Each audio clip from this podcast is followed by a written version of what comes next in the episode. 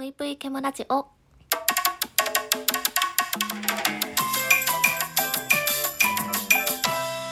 皆様こんばんぷい、ケムシです。自分の機嫌は自分で取っていこう。というね、お話なんですけど、えー、皆さん、機嫌が悪い時、ありますか？まあありますよね。やっぱり、こう、怒ったりだとか、ちょっとモヤモヤしたりだとか、悲しい気持ちになったりとか、機嫌が、えー、悪くなってしまうことありますよね。生きてると。そういう時、えー、どうしますか？まあ人によって、その吐き出し口だったり、えー、気分の変え方っていうのはいろいろ違うと思うんですけど、私はとにかく、えー、皆さんお気づきの通り、まずは美味しいものを食べる。そして、えーたくさん寝るっていうことを、あの、心がけて日常的にするようにしています。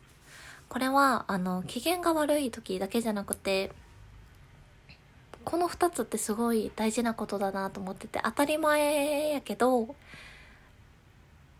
なかなかできないというか、やっぱり仕事してると寝る時間確保できなかったりとか、こう夜更かししちゃうことありますよね。でもね、絶対に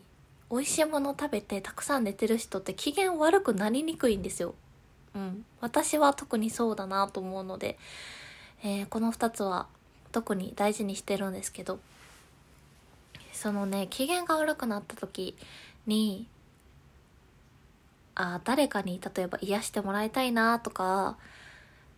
あー友達とか恋人とかに会って、とにかく発散したいなって思いませんか？私はあの人と会って結構元気をもらえるタイプなのでできる限りあの疲れた時とかストレス溜まったなっていう時は人に会いたくなるんですけどでも、えー今このコロナ禍の中で人に会うってことがなかなか難しいじゃないですか。うん、こう近くに住んでても会えない日が続いたり、えー遠くに住んでいる友達だったら本当に1年に1回も会えないみたいな日が、あのー続いてると思うんですよね。でその時に気づいたんですよ。あなんか今まで結構自分が機嫌が悪い時というか、まあ、落ち込んだ時とかって人に頼ってることが多かったなと。これってあのー人に癒してもらったり元気をもらうことってすごい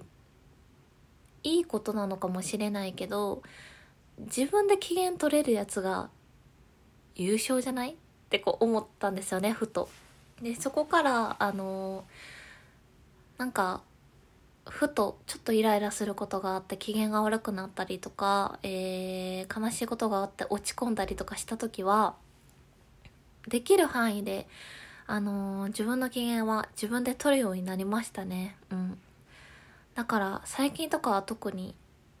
さっき言った、えーいっぱい食べる。そしていっぱい寝る。プラス、えー例えば自分が好きななんかドラマ見るとかさあのー集中できる趣味に逃げるとか。最近だったらあの刺繍を始めたんですけど細かい作業をしてる時ってやっぱり集中できるので唯一。あの自分が思ってるモヤモヤみたいなのを忘れられるんですよね。だからそういうものにこういい意味で逃げたりとか、えーそういう風にリフレッシュしながらできる限り、えー自分は自分で自分の機嫌を取れるように生きております。皆さんはどうでしょうか、えー疲れた時機嫌が悪くなった時気分が落ちた時どうやって自分のね機嫌を取ってますでしょうか？もうこれが自分でできたら一石二鳥だしあのーめちゃめちゃいいことですよね。なかなか私も